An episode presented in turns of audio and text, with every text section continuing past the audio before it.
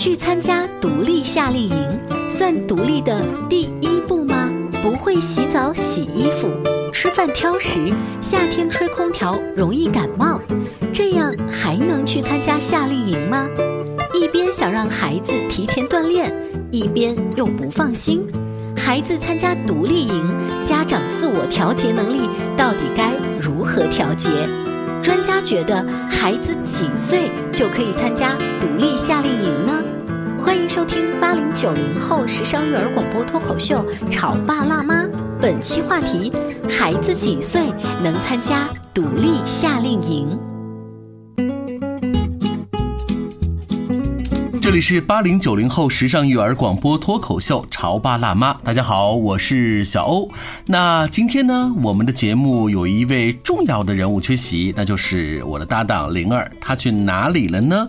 今天她送她儿子去一个夏令营。昨天的时候呢，她还跟我吐槽说，妈妈要送你去夏令营，那十几天时间看不到妈妈，会不会很想念呀？儿子完全没有这个状态，他就说太兴奋了，我巴不得未来的15天跟小朋友们在一起。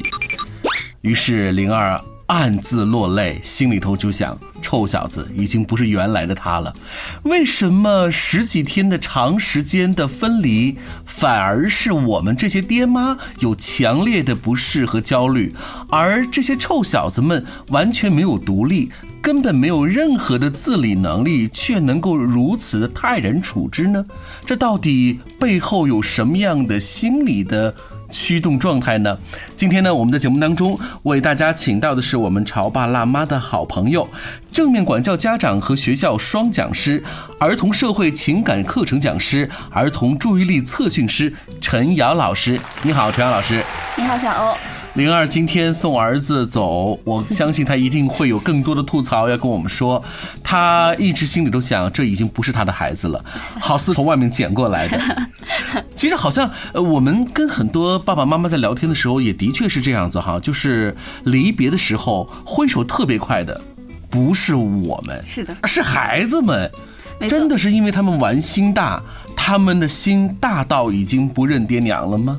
其实不是，但我跟灵儿有同样的一个经历哈，就是我女儿走的时候也是头也不回，手也不挥，径直上车，然后我还想跟她挥个手来着。就是我们的第一个反应可能是这个孩子一点都不礼貌，好像我们平时应该很少教他们这样子。我还在孩子的时候，就经常会看很多日本啊、韩国电视剧，真的是很有每一个家庭成员，不管是大人还是孩子，回来的时候一定会说我回来了，然后呢离开的时候就说我走了，大家再见。是的，这方面我们好像不是每一个家庭都有这样的一个传统，是不是？当那一幕发生，根本就不挥手，然后一头钻进车子的时候，我们心里会想，下次回来的时候要把这方面的教育把它算上去。其实我当时想的更多的是，哎呀，他太兴奋了。然后还有一个感觉就是，他并没有因为我们的分离有很多的迷茫，或者说他有一些害怕的情绪。是，其实我还是有一点高兴的。我觉得他其实是做好了一个独立去跟小朋友相处那么多天，没有爸爸妈妈陪在身边的，他做好了这么一个心理准备了。是，因为灵儿的这样的一个槽点跟我们这些爹妈分享的时候呢，的确也有部分的这个同事呢，第一时间站出来说，哎呦，恭喜你啊，就说明你的孩子独立了，说明他真的是已经做好了这个准备。但是呢，立刻另外一部分的家长说，独立吗？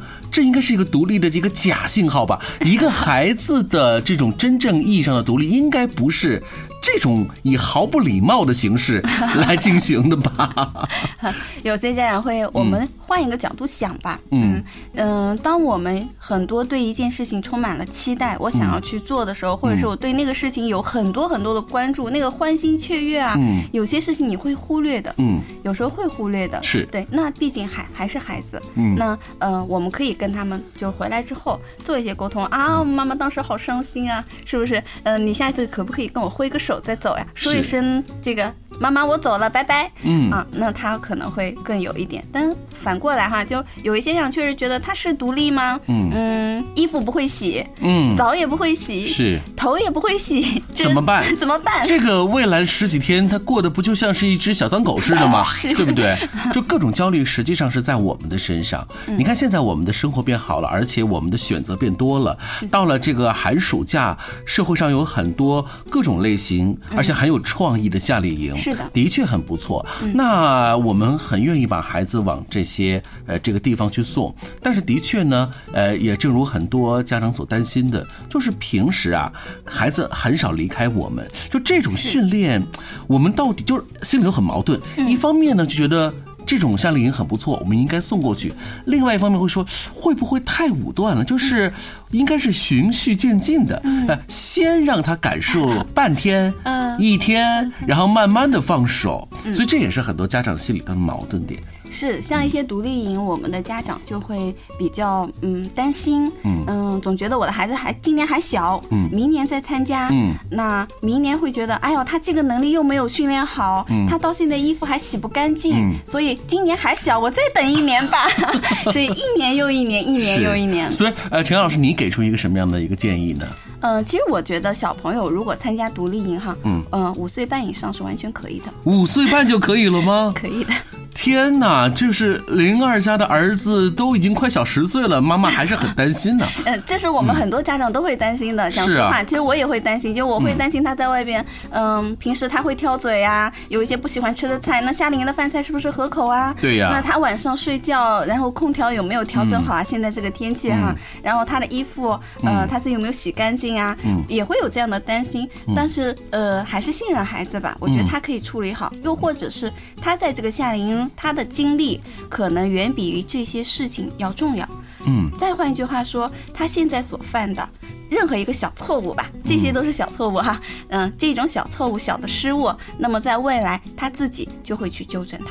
哎，你说的这个特别好，让我想起了前一段时间哈，这个视频这个分享平台当中有一个很著名的一个视频片段，就是一个小女孩，然后摸着自己的屁股，然后就说：“我好像拉裤兜了。”就是这个视频特别火，火的原因是什么呢？就一方面我们作为成年角度，我就觉得特别好玩，但是你细想一下哈，就对于一个孩子来讲，就这样子情况，他也会很尴尬，是也会很难受。但是，可能这一种不好的经历也能够锻炼了他，至少以后就不要再次发生这个情况，而远比我们老师问他你要不要去厕所呀要强得多。要经历一次，经历一次这种很难受的屎尿屁，才能够让孩子有成长。是，有时候你问他，你说你要不要上洗手间，然后我们路上可能会有比较长的时间，那小朋友他都说我不去，我忍得住了。有可能还很兴奋的时候呢，他根本就不可能考虑这个，对，他想得不到，他只想着我快走，我现在要马上去参加。所以偶尔一次拉裤兜，让他会有这样的感受，正如同我们让孩子去夏令营，可能会有那么一两次连澡都没得洗，甚至是汗都已经变成铠甲了在身上，可能又怎么样呢？对于孩子来讲，是不是？对，我觉得他在夏令营他所获得的和小朋友之间的这种沟通，他的协调的能力，或者是他这个独立的能力，其实不管他洗的干不干净，至少他已经开始在自己洗了。是，他知道这个不容易。今天我们在潮爸辣妈节目当中呢，跟陈阳老师我们一起来聊聊，就是在这个夏天，很多家长呢会把孩子选择送入一些特殊的夏令营，比如说。名字很可能就很直接叫独立营。对，坦白讲啊，现在的孩子真的是又幸福了，这个一个层级。对于我们这些80后、90后的孩子，尤其是80后孩子来讲，我觉得我们那个年代没有什么夏令营，那个时候是停留在电视上的，尤其是可能在北上广一线也或许有，但是对于我们来讲，还是在腹地的城市的孩子来说，那是可望而不可求。更多的是看电视，看国外的孩子。所以我们这些80后的孩子，坦白讲，跟现在的我们的孩子相比，我们其实在同龄段，我们的自理能力、独立能力弱很多。真是这样子。我觉得我人生的第一次所谓的独立是发生在军训，而且是大学军训这个期间。所以回头想想看，这真的是有点迟啊，太迟了，太迟了啊！因为是独生子女，你知道父母的那种看重，嗯，那种甚至是骄纵，然后呢，很多事情也不会让你更多的去碰，嗯，以至于造成了我们很多能力的丧失。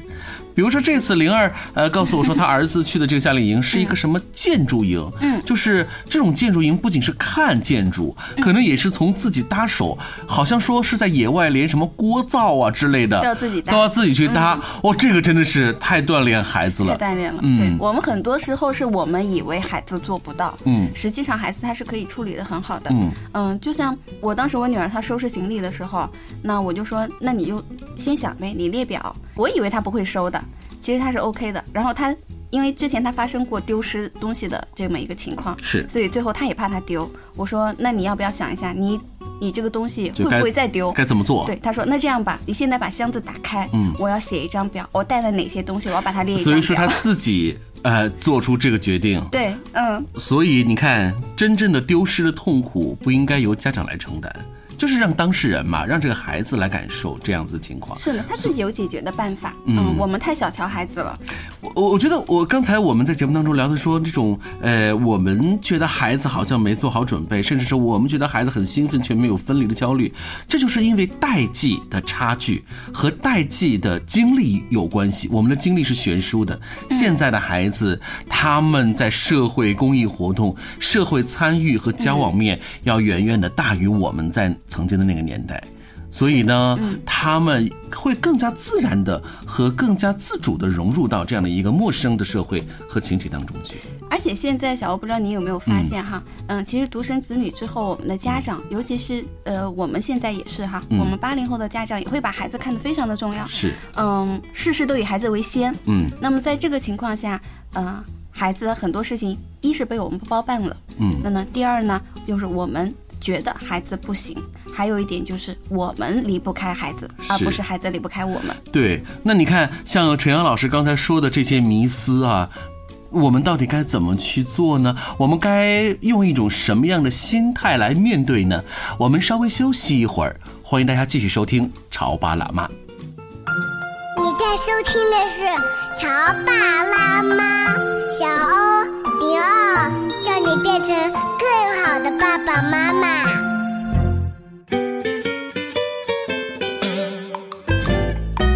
这里是8090后时尚育儿广播脱口秀潮爸辣妈，大家好，我是小欧。今天我一个人在直播间跟陈阳老师来聊一聊灵儿不在的话题。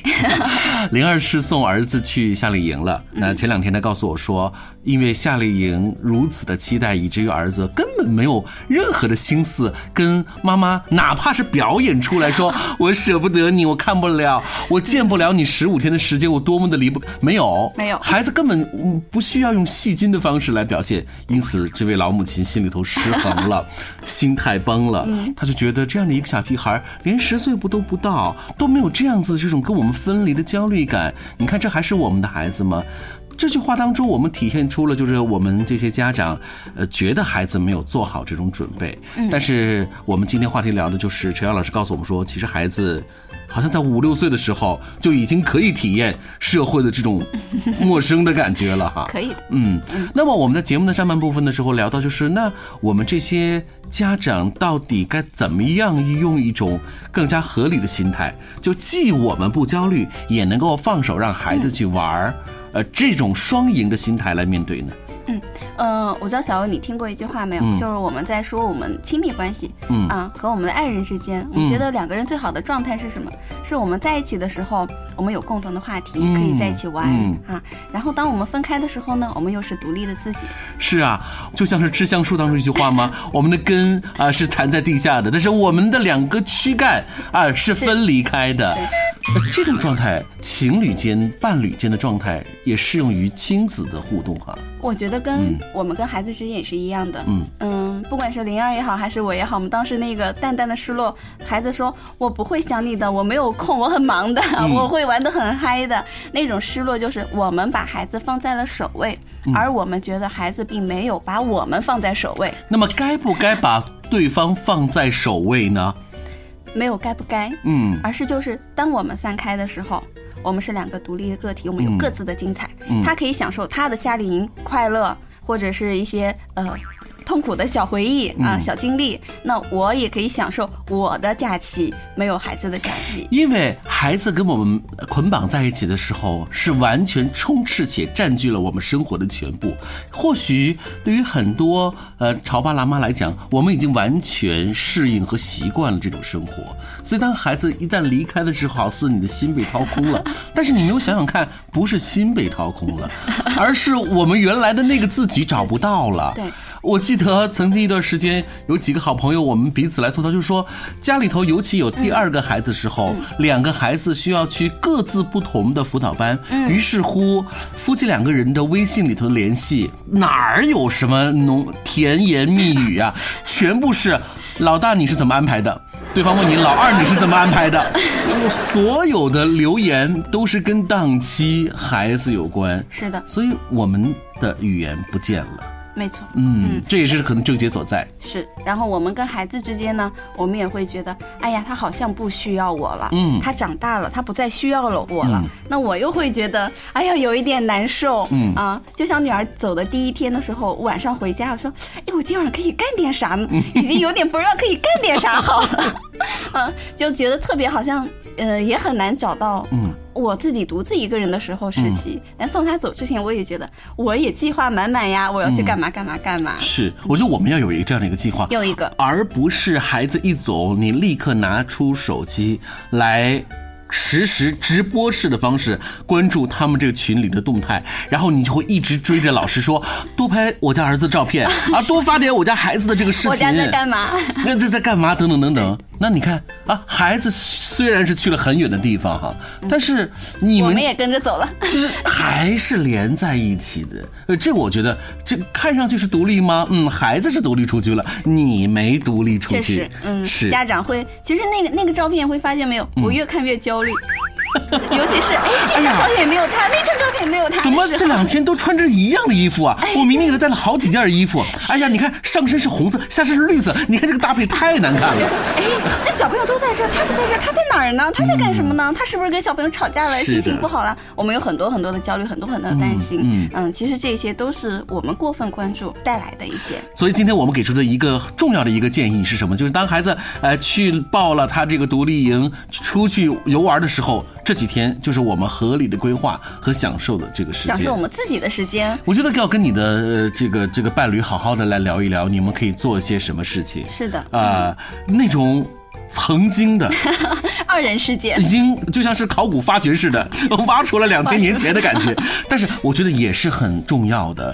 看场电影，然后你们去好好去逛一逛，甚至是去吃一些你们曾经对孩子说这不能吃啊，各种各样的好吃的。我觉得就是那种一年哪怕有那么一两次也值得我们好好去拥有。是，而且像独立营是一个很长时间嘛，它会可能有7-8天的时间，那我们平时可能只是1-2天，好像是忙里偷闲一样去赶的。是，但这段时间就可以好好的放松一下自己，调节一下自己的生活。好，这是我们给出了一个建议。那么还有没有其他的一些好的建议呢？如果像有一些家长他会担心我的孩子没有做好这些准备哈，那在平时日常生活中其实是可以做一些准备的。比如说我担心孩子自理能力，那可以在家做一些小测试啊，教他一些生活的技能。那我们平时这些生活的点点滴滴都会让他在夏令营当中做一些体现。哎，你说是特别好。前段时间我正好又看到了一个视频，是一个妈妈在跟一个已经成年了，也就是18-19岁的一个女儿，看样子好像是要上大学或者是到哪里去，妈妈一条一条跟她过，说如果这样你会怎么办？妈妈告诉你一个人在外面的注意事项，你还记得吗？记得。那妈妈问你，一个人在宿舍点外卖的时候，性别要填写成男，餐具要2份。对，一个人坐出租车的时候，上车前记好车牌号，上车后发给你的亲属或者朋友。如果路不熟的话，记得开导航，这个动作要让司机看到。对，住宾馆的时候呢，进屋后把灯关掉，用手机摄像头全方位的扫描，如果有红点的话，那就是摄像头，记得报警或者离开。对，你遇到坏人打劫的时候呢？记得不要直接把包给坏人，而是把值钱的东西都丢出去，待坏人去捡的时候趁机逃跑。对。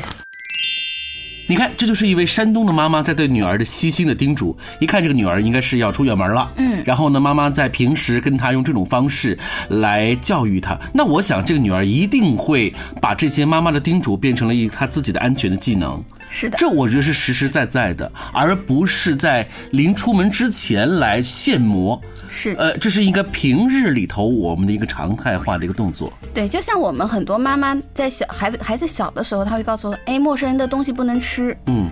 然后陌生人跟你问你家里这个有什么人，不能告诉他；问你家住在哪里，你不能告诉他。其实是一样的，一样的。对，我们把它这个也作为我们让孩子去夏令营之前，我们让孩子应该具备的能力。是，我觉得这一个是安全意识，另外一个就是我们独立自主的能力。那在这一点上，很多家长纠结的是说，我的孩子不会洗澡啊，不会洗衣服啊，或者是他吃饭很挑食啊，会不会生病啊？是纠结这些事情哈。那在平时的时候，其实我们可以关。那像有一些小衣服是不是可以让他自己洗呀？洗不干净那是一回事儿，但是洗不洗又是一回事儿，对不对？所以你看，这就是带出来另外一个我们的归结出的一个观点，就是如果你要指望让孩子通过一次两次独立的夏令营去让他感受独立，我觉得这个钱花的似乎好像你有些太乐观主义了，有点贵。这个没有，那除非这个营可能要6-7-8万的这个学费，我觉得。真正的这种独立和感受这种生活的技能就应该放在平时，而夏令营本身就是一个让孩子与社会接触、与陌生人接触的一个绝好的时机。是的，像我前2天也在我们那个夏令营的群里面有看到我女儿，当时我就调侃哈，我说干啥不行，翻墙第一名。为啥呢？就是他们走的那条路上有一堵墙，然后别的小朋友就看到了，就说那我们换一条路走，他们想的是我们找一条路，然后我女儿就在那儿说，就试着爬墙。并且被他爬过去了，爬过去之后他说这个墙可以爬过来，你们快翻墙吧。然后一个小朋友两个小朋友就开始翻墙。所以当时我想着，就是可能也是我们平时对他就说，那你看看先能不能过去。